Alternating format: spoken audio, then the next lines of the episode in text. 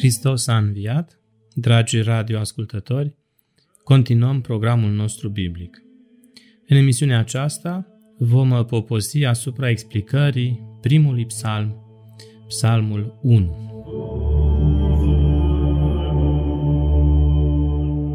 Majoritatea exegeților consideră că psalmul 1 este un prolog pentru întreaga colecție a scrierilor psalmice. Aceasta se datorează atât poziționării lui în psaltire, cât și conținutului său didactic care trasează cele două direcții pe care omul le poate alege din aceste texte lirice, calea binelui și calea fără de legii. Din aceste motive, bibliștii contemporani au considerat că psalmul acesta a fost așezat la începutul celorlalți psalmi, fie de un agiograf, fie de persoana care a adunat și a grupat în forma actuală colecțiile și subcolecțiile psalmice. Sfinții părinți au susținut că psalmul a fost redactat de David și poziționat înaintea tuturor, deoarece el este temelia și cheia de înțelegere a întregii scrieri. Și ne referim aici la Sfântul Vasile cel Mare, la Sfântul Ieronim, etc. Poziționarea și tema psalmului i-a determinat pe majoritatea bibliștilor să considere că acest text psalmic este o creație târzie și că, probabil, a fost redactat de către cel care l-a așezat la începutul cărții psalmilor. În sprijinul acestei supoziții sunt aduse mai multe argumente de natură stilistică, printre care și structura metrică a psalmului, care tinde mai degrabă să fie potrivit unor exegeți, o expunere în proză decât poezie. Prin urmare, asemănarea evidentă a psalmului cu literatura sapiențială în general și cu cartea proverbelor în special, și ne referim aici la proverbele 2, cu versetele de la 12 la 15 și de la 20 la 22, acestea indică, în opinia acestor exegeți, cunoașterea acestor texte și implicit presupune o redactare anterioară. Așadar, ei au presupus că autorul nu a redactat psalmul mai devreme de domnia lui Ezechia, secolul 6 înainte de Hristos, și nici mai târziu de persecuția lui Antioch IV Epifanu, între anii 215-164 înainte de Hristos. Un cercetător pe numele său Charles Briggs consideră că perioada cea mai probabilă de compoziție a psalmului ar fi cândva în timpul stăpânirii grecești, după moartea împăratului Alexandru Macedon, dar opinia lui nu este asumată de majoritatea bibliștilor.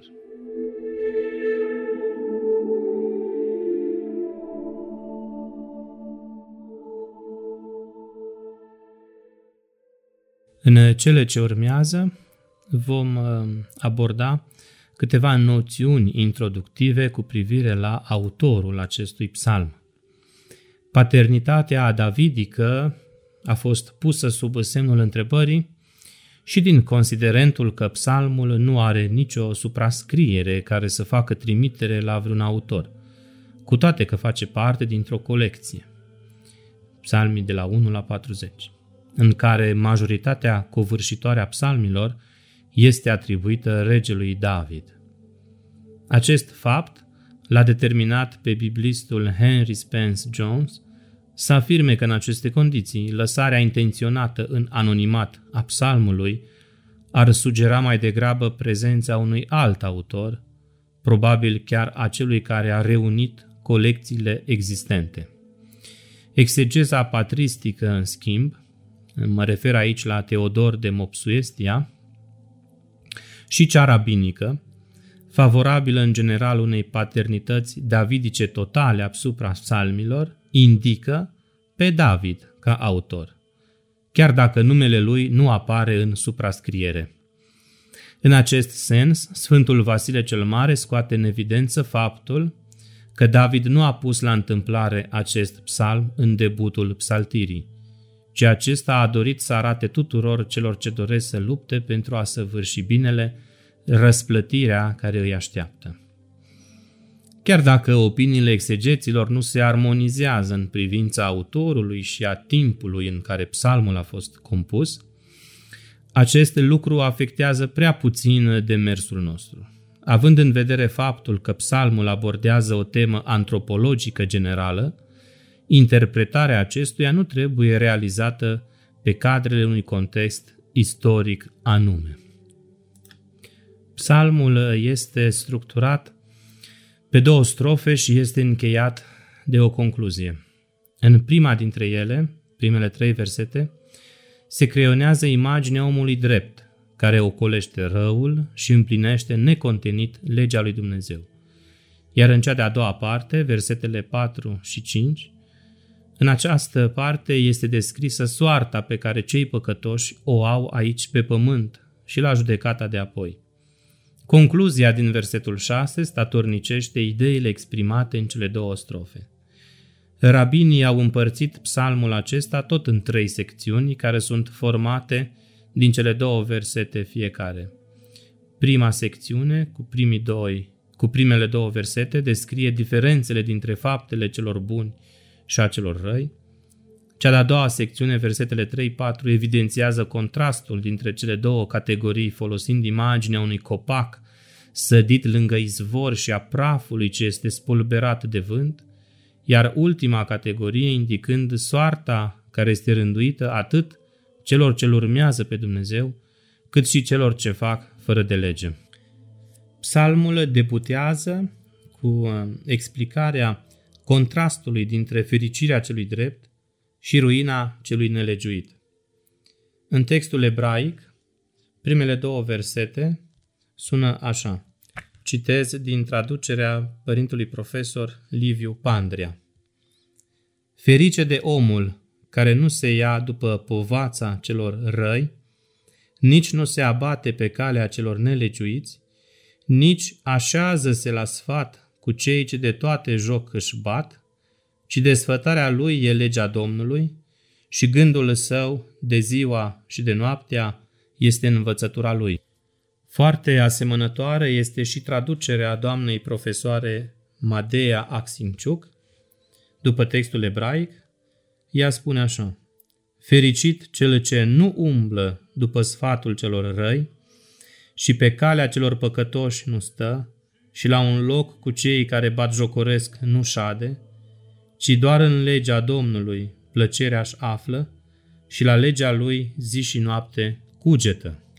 În Septuaginta, traducerea în limba greacă după originalul ebraic, primele două versete spun așa. Fericit bărbatul care n-a umblat în sfatul celor nelegiuiți și în calea păcătoșilor n-a adăstat și pe scaunul ucigașilor nu s-a așezat, ci în legea Domnului este voia lui și într-o legea lui va cugeta ziua și noaptea. Închid citatul. Am citat din uh, traducerea domnului Bădiliță. Tema celor două căi, între care omul este liber să aleagă, este clasică în Biblie. O întâlnim și în Deuteronom, capitolul 30, în Ieremia, capitolul 21, în primul capitol din Proverbe, etc. Calea vieții constă în a-L iubi pe Dumnezeu și a-i împlini poruncile. Deuteronom 30 cu 16. După tradiție, primii doi psalmi formau unul singur, ca introducere la întreaga psaltire. Psalmul 1 descrie calea celui drept, iar psalmul 2 arată biruința acestuia. Marele istoric Eusebiu al Cezareei spune că psalmul 2 îl completează pe cel din tâi și nu este de ajuns ca omul să se îndepărteze de păcat și să cugete la legea lui Dumnezeu, ci trebuie să-i se încredințeze lui Hristos și să intre în moștenirea lui. Despre cele două căi, temă universală, prezentă și în mitul păgân al lui Heracles și în special în Didahia și în păstorul lui Hermas putem afla mai multe detalii. Septuaginta folosește cuvântul Macarios, fericit, o exprimare ce ține de zona limbajului cultic, cu un conținut mai marcat teologic decât fericirile din limbajul sapiențial. la capăt opus apar nelegiuiții, păcătoșii, ucigașii, terminologia pentru păcătoși în textul ebraic, tășaim, răuvoitori față de Dumnezeu și față de oameni, hatsaim, păcătoși, lefitin, bajocoritori, care n-au nimic sfânt, poate chiar și defăimători, este redată în Septuaginta prin cuvântul sau prin expresia asebis hamartoli limi, literar aducător de molimă ucigătoare. Unii traduc chiar cu ciumați. Cu alte cuvinte, cei batjocoritori la adresa celor sfinte sunt ca o ciumă, ca o plagă care se propagă în întreaga societate. Suita tripartită de verbe n-a umblat, n-a adăstat, nu s-a așezat pentru omul credincios, descriu de fapt totalitatea vieții, explicând și calea pe care trebuie să meargă omul credincios. Pe scaunul ucigașilor nu s-a așezat, spune textul biblic, iar Sfântul Vasile cel Mare îi identifică pe acești lucrători ai fără de legii, limii, cu cei cu care nu trebuie să te însoțești, fiindcă însoțirea cu această categorie de oameni te va molipsi și te va face să decazi din credința ta față de Dumnezeu. Cel care rămâne statornic în legea lui Dumnezeu și ocolește calea care duce spre pieire, este descris de către psalmist prin termenul ebraic așerei, adică fericit. Termenul este folosit în scriptura veche pentru a indica starea binecuvântată în care se găsește o persoană care merită cu adevărat să fie elogiată. În Cartea Psalmilor, unde avem 26 din cele 45 de ocurențe ale acestui cuvânt, acesta este utilizat cu mici excepții doar când se face referire la persoane singulare. Astfel că exprimarea uzuală a acestui concept este următoarea. Fericit este omul care. Septuaginta, după cum am arătat, traduce prin adjectivul Macarios, care în fapt este același cu cel utilizat de evanghelistul Matei, când redactează fericirile rostite de Mântuitorul Hristos în predica de pe munte, Matei capitolul 5. Această identitate terminologică i-a determinat în special pe părinții bisericii să coreleze ideatic cele două situații în care persoanele ce împlinesc cuvintele Domnului sunt considerate a fi cu adevărat fericite. În contextul acestui psalm, experierea sentimentului de fericire nu este neapărat rodul direct al binecuvântării dumnezeiești, ci mai degrabă consecința firească a faptelor personale. Pornind de la acest text, Sfântul Grigorie de Nisa indică etapele și calea pe care este necesar să le parcurgă cel care dorește să ajungă la fericire. Citez. Psaltirea ne poate arăta însăși calea spre fericire. Așa, în primul psalm, numește fericire înstrăinarea de rău, ea formând începutul pornirii spre mai bine. După aceea numește fericire petrecerea cu gândul la cele sublime și dumnezeiești, ca una care trezește deja dorul după mai bine. Apoi, în al treilea rând, numim fericire asemănarea cu Dumnezeu, de dragul căreia această treaptă se mai numește fericirea cea premergătoare. Pe aceasta o subînțelege psaltirea prin pomul mereu verde cu care este asemănată viața, ajunsă la desăvârșire prin virtute în uh, cartea sa tâlcuiri la titlurile psalmilor. În contrast cu omul fericit care ascultă și împlinește legea Domnului, autorul acestui psalm face câteva precizări suplimentare, evidențiind trei categorii de oameni care corespund unor stări păcătoase, ce marchează trei niveluri de îndepărtare față de Dumnezeu. Întâi de toate, psalmistul i-a impus bărbatului să nu umble în sfatul celor fără de lege, a oamenilor necredincioși, reșaim, care nu s-au lăsat nici de cum influențați de legea Domnului și care săvârșesc doar faptele care sunt potrivnice acesteia. Cei care rămân în cadrul acestei categorii de oameni necredincioși și se lasă influențați de gândirea, pasiunile, comportamentul și sfaturile lor, se aseamănă cu cei care au umblat pe căile idolatrilor. Origen afirmă că această categorie de oameni nu a ajuns niciodată să cunoască adevărul, fapt ce a determinat să rătăcească continuu în lucrurile deșarte. Când această împrăștiere ajunge să le cuprindă inima, exegetul consideră că, acea, că aceste persoane vor fi asemenea fiarelor sălbatice, care nu mai suportă nimic.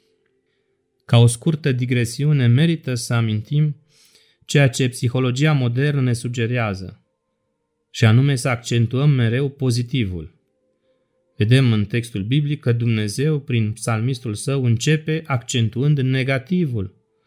Omul fericit fericit este caracterizat de lucrurile pe care nu le face, locurile unde nu se duce, cărțile pe care nu le citește, filmele pe care nu le vizionează și anturajul pe care nu îl agrează.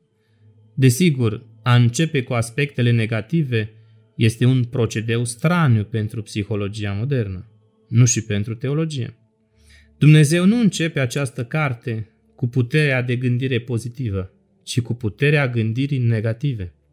Cu alte cuvinte, un om care vrea să fie foarte fericit începe prin a evita anumite lucruri în viață, lucruri care fac imposibilă înflorirea fericirii, pentru că sunt otrăvitoare, distrugătoare și inutile. Alături de simbolismul căilor, trebuie pus pentru importanța sa cel vegetal de pom luxuriant, drag literaturii sapiențiale și extrabiblice, așa cum îl întâlnim în versetul 3. Citez din traducerea mitropolitului Anania. Și va fi ca pomul răsătit lângă izvoarele apelor, cele ce roada și-o va da la vreme, a cărui frunză nu, nu va cădea și ale cărui fapte toate vor spori. Versetul acesta merită interpretat în uh, paralel cu cele din Ieremia, capitolul 17, versetele 7-8, unde textul biblic spune așa. Binecuvântat este bărbatul care se încrede în Domnul și Domnul este cauza încrederii sale. El este ca pomul plantat lângă apă, care își întinde rădăcinile pe mal, nu se teme când vine arșița, frunzele lui sunt verzi. În anul secetos nu se îngrijorează și nu încetează să facă fructe. Închid citatul după textul ebraic. Simbolul pomului este profund legat de cel cosmic, de apă. El apare deja în celebra instrucțiune a lui Amen M.O.P., un text egiptean asemănător cu cel din Proverbe 22-24 și care a ajuns la noi într-o ediție de secol 6 înainte de Hristos, dar cu siguranță este mai vechi. În acest text sapiențial, omul pasional este asemănat cu pomul care crește în câmp deschis și pustiu și este doborât pentru combustibil.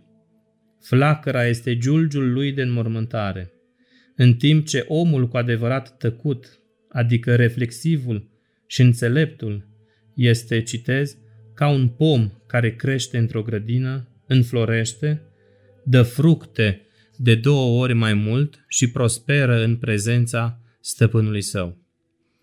Dreptul chiar și pentru Biblie este la fel ca un pom viguros, care aproape ia parte la viața lui Dumnezeu. Apa vie, de fapt, este simbol al lui Dumnezeu. Ba chiar textul deja citat se aseamănă cu cel din Ezechiel, capitolul 47 cu 12, unde ni se vorbește despre apa care curge din templu, iar psalmul 92 îl prezintă pe cel drept ca palmier și cedru, plantați în casa lui Iahve. Pomul, așa cum scrie în ediția sa a psalmilor eh, biblistul Sharakui, este un simbol al celui drept, dar și al torei. Este pomul vieții, al cărui simbolism înseamnă eternitatea vieții. Triumful celui drept este cel al absolutului cu care se identifică. Tora devine astfel seva care hrănește și face verde pomul celui drept, care cufundat în acest curent de viață, chiar și la bătrânețe va da roade, va fi bun și luxuriant. Psalmul 92 cu 14. Al doilea cadru al dipticului este deschis de o simbolistică deja analizată, cea a plevei, care este în antiteză paralelă cu pomul luxuriant din prima miniatură, versetele 4-5. Le citesc în traducerea mitropolitului Anania.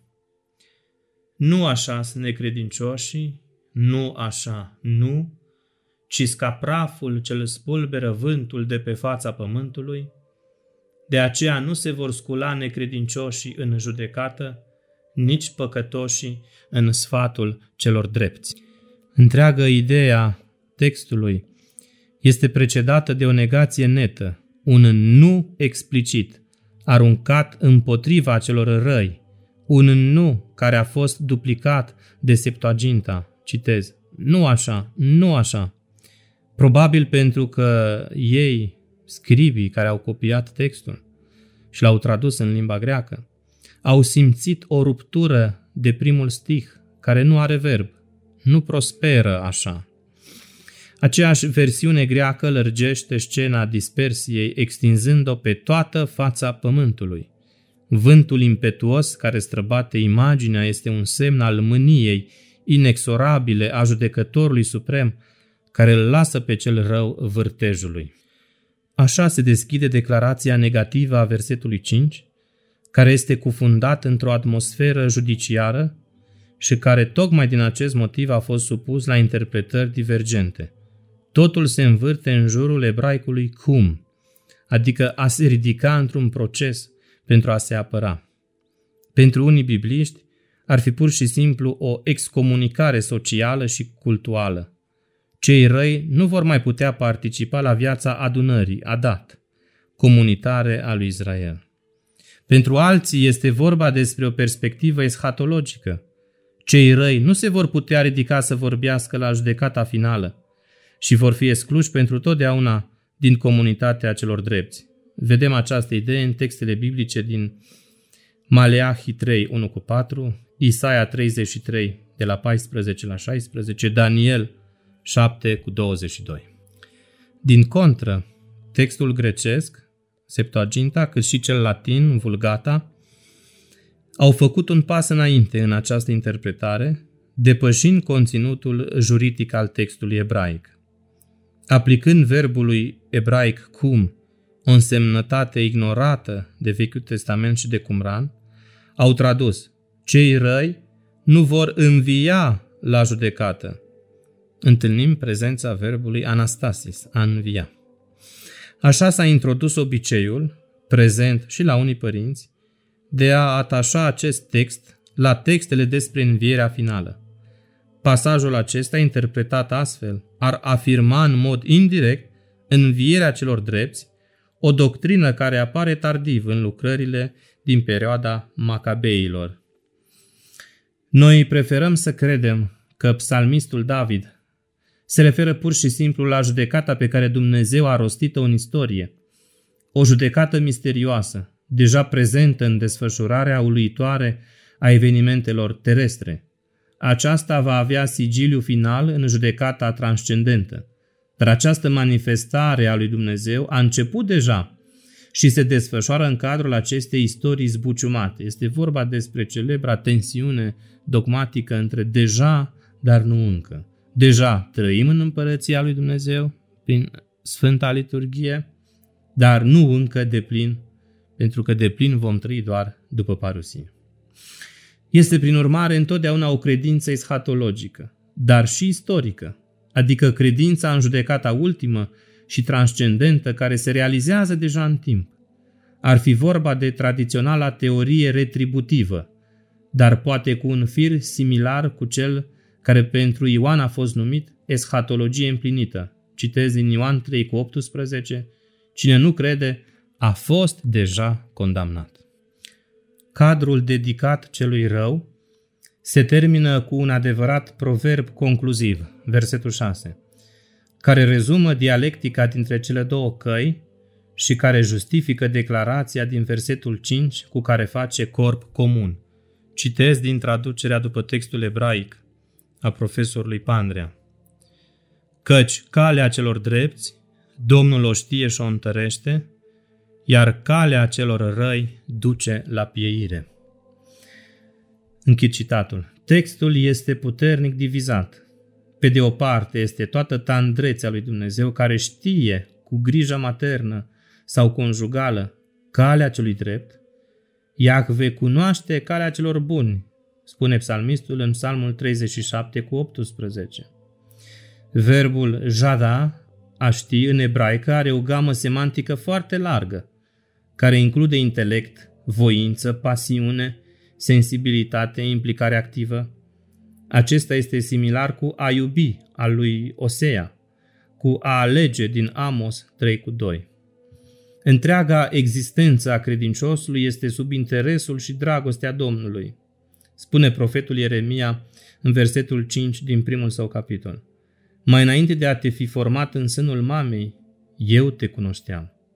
Prin urmare, citez, nu va lăsa să ți se clatine piciorul și nu va adormi cel care te păzește. Închid citatul din Psalmul 121 cu 3.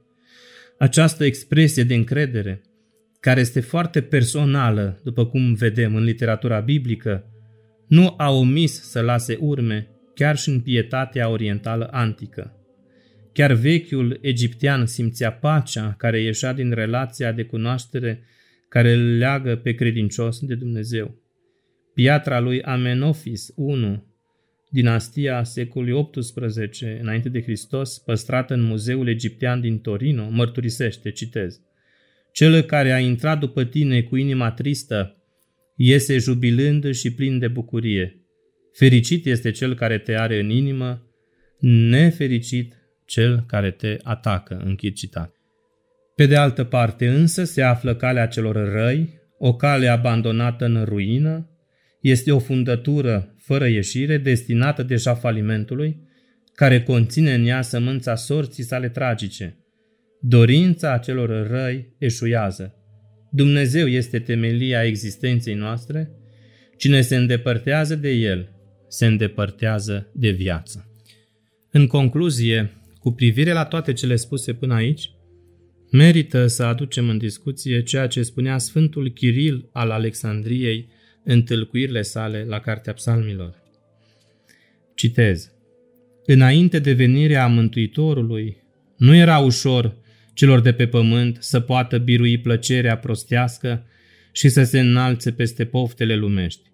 Dar când a venit Domnul Dumnezeu, cărarea spre virtute ni s-a arătat lină și netedă și neavând nimic anevoios și aspru. Cei lipsiți de vină vor avea parte de îndurare, necăzând sub aceleași pedepse ca cei necredincioși. Păcătoșii vor învia și ei, dar nu vor fi în sfatul și în ceata drepților, iar sfatul drepților spun că e ceata și cinstea lor. Deși vor fi poate învredniciți de milă sau de iertare, și unii dintre cei ce au păcătuit, dar nu se vor număra în cetele sfinților, căci altul va fi sortul, sorțul sfinților. Și măririle lor vor fi ridicate, harul vestit și desfătarea fără sfârșit. Căci au cules rodul bunătăților lor bărbătești și s-au îmbogățit cu răsplătirile bunei bărbății în tot binele. Iar tu însemnează-ți că David e cel din tâi care a învățat clar despre înviere și judecată și despre făgăduința vieții viitoare, câtă vreme Moise nu ne-a predat nimic. Închid citatul.